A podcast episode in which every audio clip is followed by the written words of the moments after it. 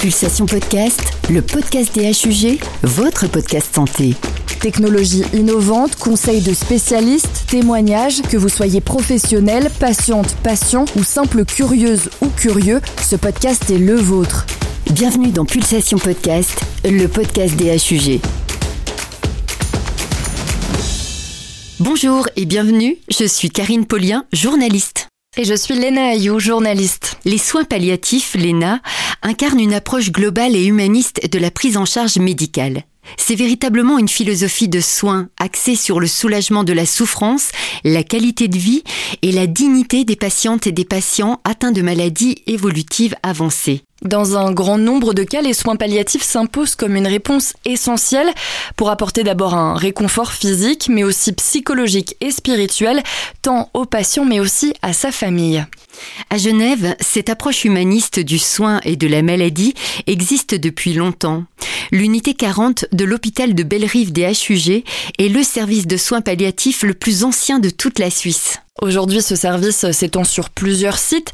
Un service qui a d'abord été reconnu et certifié par un label de qualité en 2017 et puis reconnu à nouveau, mais cette fois en 2022. Chaque année, entre 2000 et 2500 personnes dans le canton de Genève bénéficient de ce service pour des soins palliatifs dont la moitié se fait en ambulatoire, c'est-à-dire sans hospitalisation. On découvre justement aujourd'hui dans Pulsation Podcast le fonctionnement des soins palliatifs au HUG à Genève.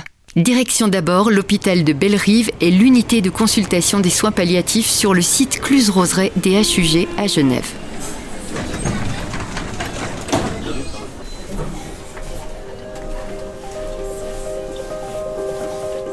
Sophie Potet, je suis la chef du service de médecine palliative dans les HUG. Je m'appelle Lisa Hensch, je suis médecin adjointe dans le service de médecine palliative.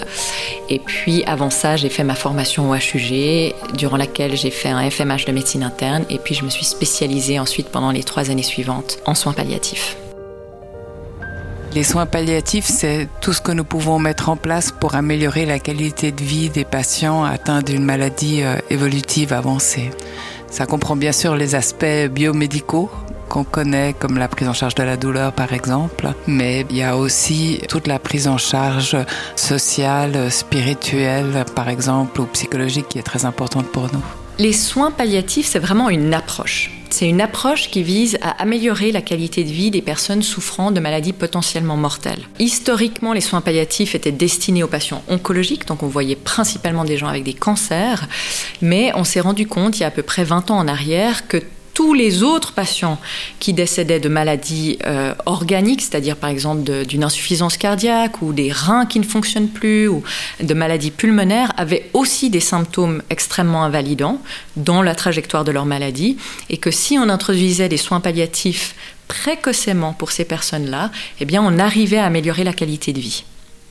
Donc oui, à l'heure actuelle, on a des patients d'oncologie, ça reste la majorité de nos patients, mais on a aussi des patients qui viennent de la pneumologie, de la cardiologie par exemple. Alors pour les unités de soins palliatifs, en fait, nous avons des critères d'admission qui sont pas des critères d'admission HUG, mais qui sont des critères d'admission, euh, je dirais presque nationaux euh, en lien avec notre système de facturation.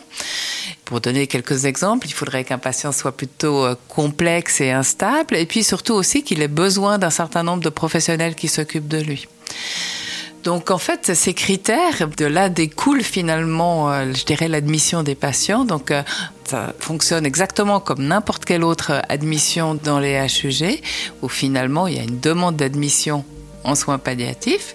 Et puis après, ce sont les médecins cadres du service qui valident en fait cette demande d'admission, qui vient quand même pour la plupart soit du médecin traitant euh, à domicile, ou bien des urgences où le patient euh, transite, ou bien il y a quand même à peu près encore un, tiers des patients qui sont transférés euh, d'un autre lieu de soins de l'hôpital. Et donc nous validons à ce moment-là l'admission des patients.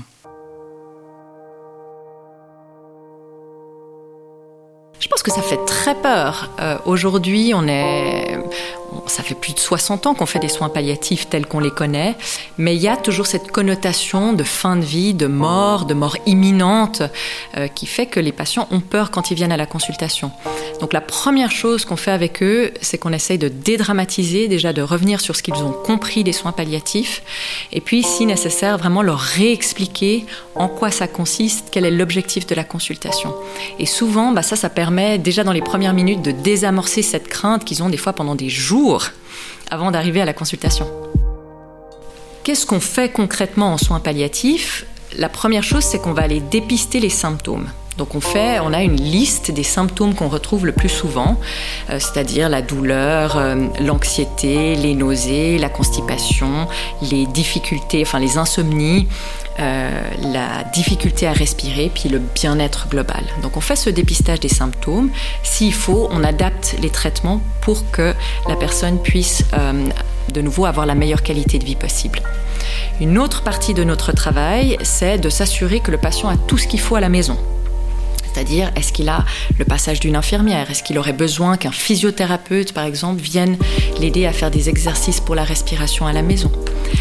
La troisième chose qu'on fait, c'est de nouveau tout ce qui a trait à l'anticipation. C'est-à-dire, on va regarder avec le patient s'il a besoin, parce qu'il y a beaucoup de gens qui ont pas besoin, voire pas envie de parler de ce qui risque d'arriver. Mais pour ceux qui en ont envie, il y a beaucoup de choses qu'on peut faire justement pour discuter de différents scénarios, pour faire ce qu'on appelle des plans de soins anticipés, c'est-à-dire des, des, plans de prise en charge, et ou même rédiger des directives anticipées, qui est un document légal dans lequel le patient peut mettre ce qu'il accepterait et ce qu'il n'accepterait pas en cas de problème aigu qui impacte sa capacité de discernement. Le service de médecine palliative qui fonctionne grâce à environ 120 professionnels, est divisé en ce qu'on appelle des unités de soins palliatifs. En fait, ce sont des lits qui accueillent des patients hospitalisés pour une durée déterminée. Et ces lits, Karine, dans le canton, il y en a 36 répartis sur deux sites. Et puis, il y a des consultations de soins palliatifs qui concernent chaque année 1500 patientes et patients sur les différents sites intra-hospitaliers des HUG et aussi des consultations en ambulatoire et à domicile. Il y a trois ans en arrière, c'était principalement en intra-hospitalier et à domicile. La consultation ambulatoire, on l'a ouverte en, janvier 2019, si je me rappelle bien. Et on a clairement de plus en plus de patients qui viennent à cette consultation ambulatoire et du coup, on voit des patients qu'on voyait jamais avant.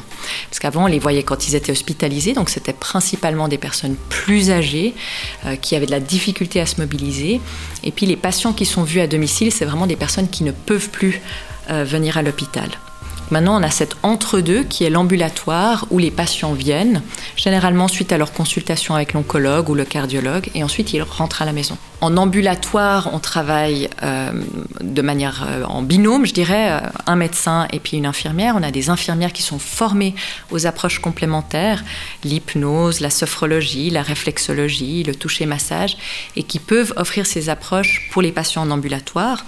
Mais c'est vrai qu'on a beaucoup plus de monde qui travaille en intra-hospitalier, où là vraiment on a des physiothérapeutes, des ergothérapeutes, des assistantes sociales, des diététiciennes, des musicothérapeutes, des psychologues. Donc là, on a vraiment une panoplie, je dirais, beaucoup plus représentative euh, de ce qu'il faudrait avoir pour une bonne prise en charge de soins palliatifs.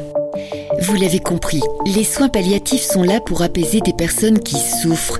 Ils ne doivent pas être associés à la fin de vie, mais au contraire à une prise en charge holistique et bienveillante dans un parcours de soins pour venir soulager la douleur et les effets indésirables de traitement. Côté patiente ou patient, comment s'orchestre cette prise en charge de la douleur? Pour le savoir, eh bien nous sortons de l'hôpital pour aller dans Genève rencontrer Pierre-André chez lui qui, suite à des complications de santé, a bénéficié de soins palliatifs en 2022. Pierre-André, bonjour. Bonjour. Merci beaucoup de nous accueillir euh, ici chez vous pour parler des soins palliatifs parce que vous, vous avez été euh, confronté à cette question. Vous avez bénéficié de soins palliatifs à l'issue de tout un, processus euh, médical. Comment s'est faite cette rencontre avec le service des soins palliatifs Alors Lisa Heinz, je l'ai rencontrée à travers son équipe pendant que j'étais hospitalisé, puisqu'il fallait quand même gérer cette douleur, qui était une douleur très forte. Hein.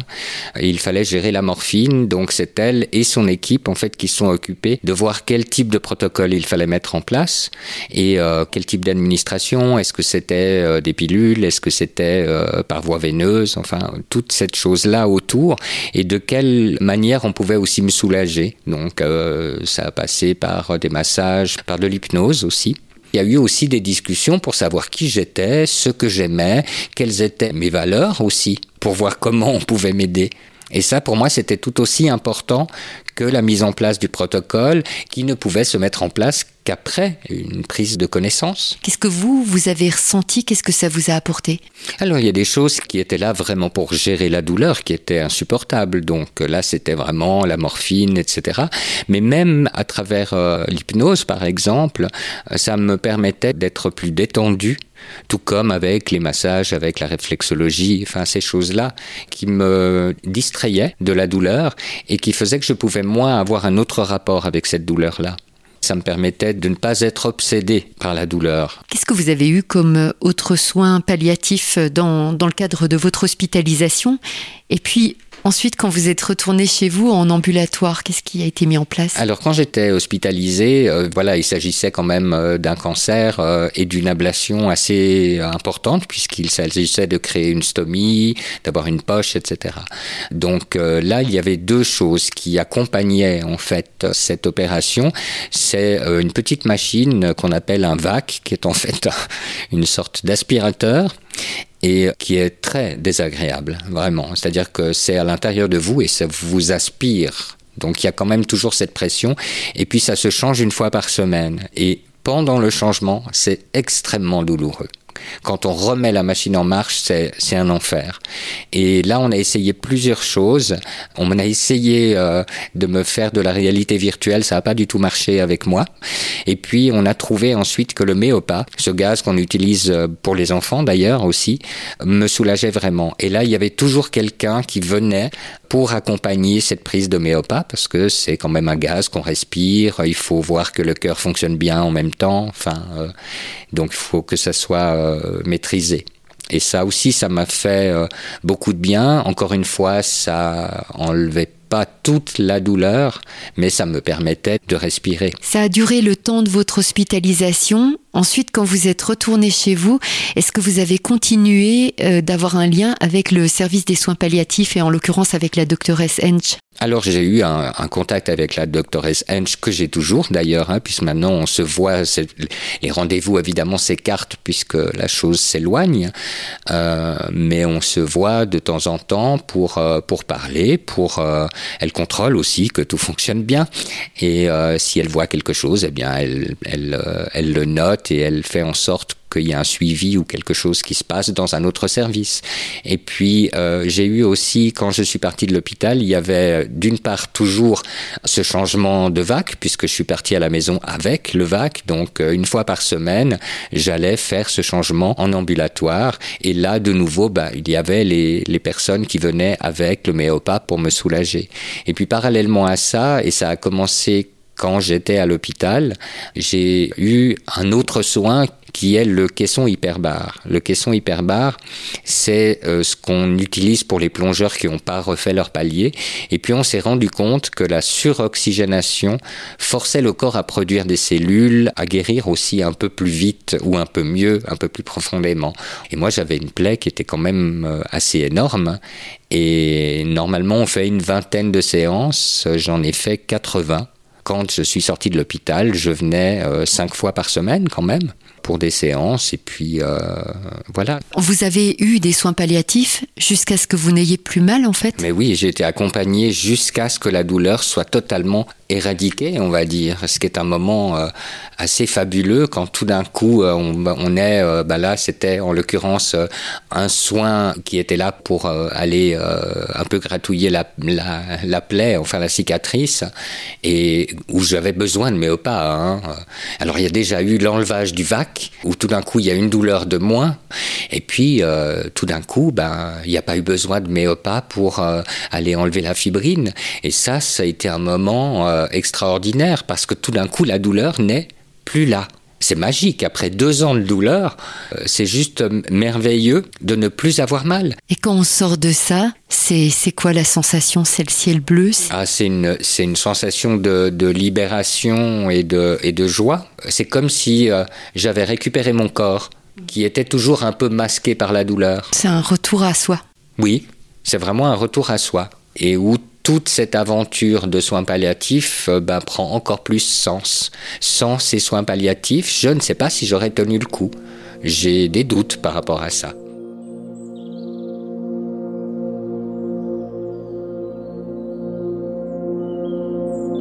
Euh, madame, comme euh, on a parlé précédemment, donc on va travailler sur cette séance de réflexologie afin de soulager les tensions que vous avez en lien avec l'anxiété que vous avez eue ces derniers jours. Nous voici de retour dans le service de médecine palliative sur le site Cluse-Roseraie des HUG. Là, nous découvrons Valérie Amato-Béné, infirmière spécialisée en soins palliatifs, en train de faire une séance de réflexologie à une patiente. Donc la séance commence comme ça. Je vais euh, détendre un peu les chevilles, vos pieds, effectuer un massage doux euh, jusqu'au mollet. Et puis me caler sur votre respiration pour ce premier contact. laisser aller la respiration. Très bien.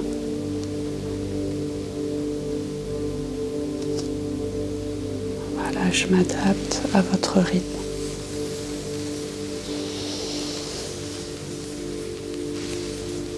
Doucement, je vais me centrer sur le point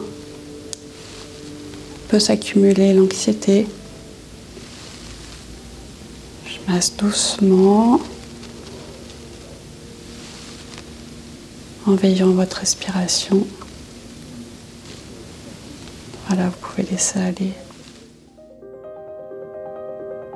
La réflexologie, comme le toucher-massage, l'hypnose ou encore la sophrologie, ce sont des approches complémentaires développées dans le service de médecine palliative pour accompagner les autres soins. Ce sont les infirmières spécialisées qui s'en chargent, comme Nathalie Mansouri, que nous découvrons à présent. Pour elles, ces soins complémentaires, comme les autres soins, font partie d'un tout qui permettent de prendre en charge les personnes dans leur globalité. Quand je parle de, de médecine holistique, en fait, je parle d'une médecine où l'on approche le patient et pas la maladie et l'on considère le patient dans toute sa dimension, ce qui fait de lui un être humain, tout simplement. C'est sa dimension sociale, spirituelle, physique, psychique. Et ce qui me plaît beaucoup en médecine palliative, c'est qu'on va mettre au même niveau tous ces plans et on va les considérer avec autant d'importance. Et pour cela, c'est vrai qu'on va avoir une démarche euh, interdisciplinaire puisque il va rentrer euh, en compte d'autres euh, professionnels comme par exemple les psychologues ou, ou les aumôniers également qui vont pouvoir avoir cette approche plus spécifique. Mais ce qui n'empêche pas que nous, dans notre posture, quand on va à la rencontre des familles et quand on va à la rencontre du patient dans notre consultation, eh bien c'est un temps particulier en fait. C'est un temps où on va faire cette différence entre un temps du chronos linéaire où on est complètement happé, où on court toujours derrière, et prendre ce temps du kéros qui est un temps de qualité. C'est vraiment une notion métaphysique. Et la consultation de soins palliatifs, pour moi, c'est le temps du kéros, c'est le temps de la rencontre, c'est le temps d'une rencontre en profondeur, tout en étant... Euh, là où en est le patient, là où en est la famille, sans les bousculer, euh, pouvoir euh, en toute sincérité faire le lien.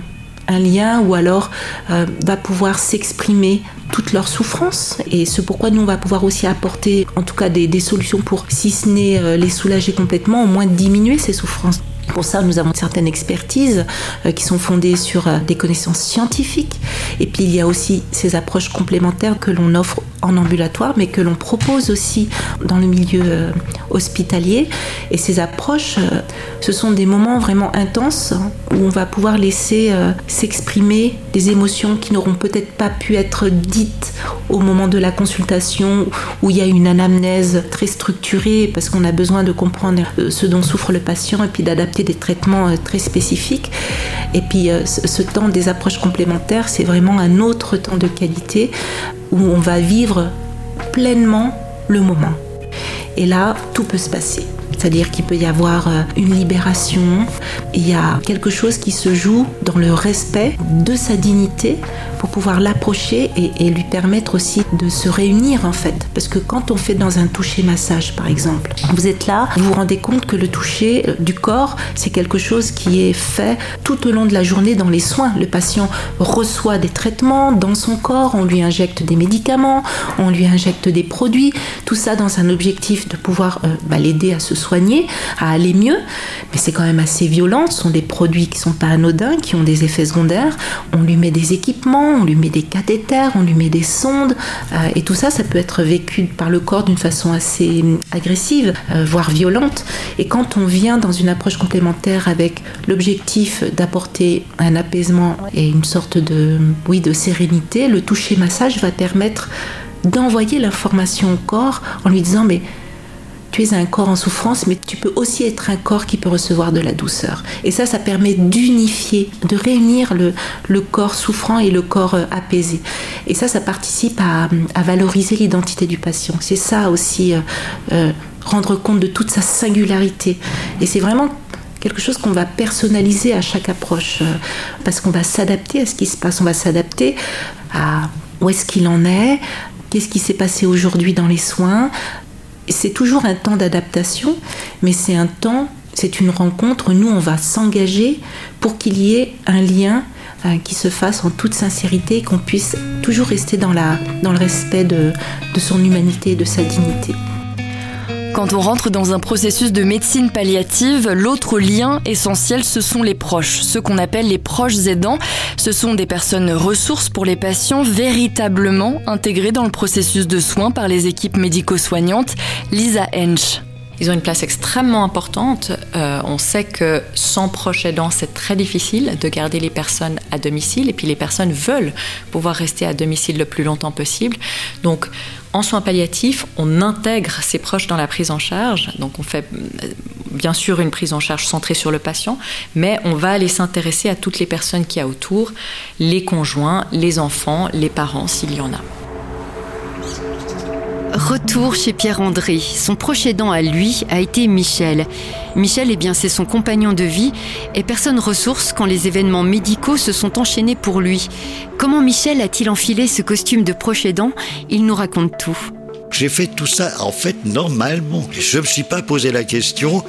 Mon seul souci, c'était son bien-être. Et à l'hôpital, par exemple, quand j'ai eu des angoisses et des trucs comme ça, euh, c'est Pierre-André qui me rassurait je revenais serein à la maison parce qu'il m'avait rassuré, parce tellement il prenait les choses bien, quoi. Et chaque fois qu'il y avait un petit progrès euh, sur une chose, c'était déjà mieux. Et on avançait à petits pas comme ça. Donc euh, moi, en plus, heureusement, j'avais mes activités. Ça aussi, c'est un grand équilibre. Puis j'allais le voir donc régulièrement. Donc euh, puis en plus, on était toujours connectés, quoi. Avant, par exemple, que je m'endorme, on, se disait bonne nuit, que ça allait bien, des trucs comme ça.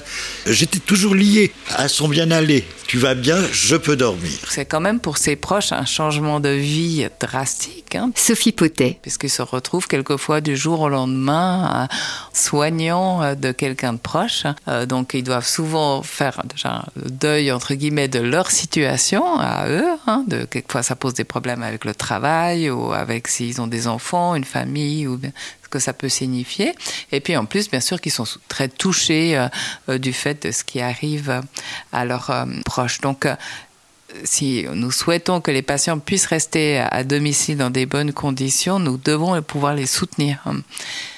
Et les soutenir, c'est bien sûr, on a la chance à Genève d'avoir beaucoup d'associations de soutien pour les proches, de groupes mais on sait qu'ils y vont pas toujours, hein, surtout dans ces situations de soins palliatifs où ça va quelquefois plutôt vite et puis où ils doivent être présents. Et puis, donc c'est important qu'on puisse être là pour les soutenir, pour les écouter et puis aussi pour travailler avec eux sur l'anticipation de ben, s'il se passe ça, ben, vous pouvez faire ça, vous pouvez appeler telle personne. Donc euh, c'est vraiment une pierre très importante de l'édifice si on veut garder euh, euh, les patients à domicile.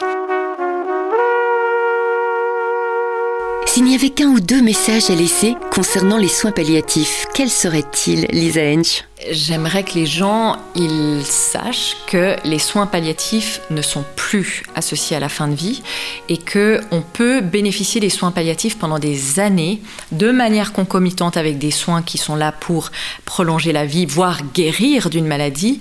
Ça c'est le premier message.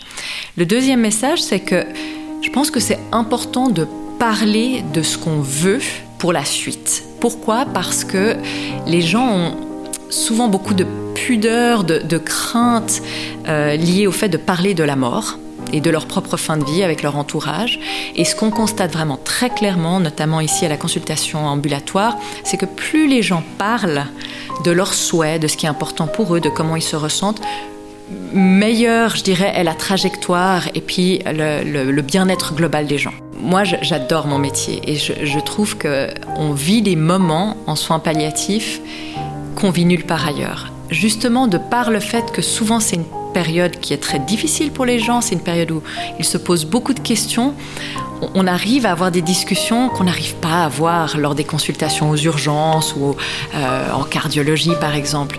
Et, les soins palliatifs offrent cet espace pour justement discuter de tout et de rien. Et c'est quand on discute de tout et de rien que les choses importantes ressortent. Donc je suis extrêmement reconnaissante de pouvoir faire ce métier et surtout extrêmement reconnaissante à mes patients euh, de, m'offrir tout ça. Parce que finalement, moi, je leur apporte quelque chose, mais eux, ils m'apportent aussi énormément. Et voilà, c'est la fin de ce Pulsation Podcast, le podcast des HUG consacré aux soins palliatifs. À Genève, ce qu'il faut savoir, ou HUG, en une soixantaine d'années, les soins palliatifs sont devenus une question importante en matière de santé publique face à l'augmentation des maladies chroniques évolutives et aussi en lien avec le vieillissement de la population. Nous remercions toutes les personnes qui ont participé à la réalisation de ce podcast. Merci à Sophie Potet, chef de service de médecine palliative des HUG. Lisa Hench, médecin adjointe dans le service de médecine palliative. Nathalie Mansouri et Valérie Amato-Béné, toutes deux infirmières spécialisées à la consultation des soins palliatifs au HUG. Merci à Pierre-André et Michel, son compagnon, pour leurs précieux témoignages. Et merci à vous pour votre écoute. À bientôt dans Pulsation Podcast, le podcast des HUG.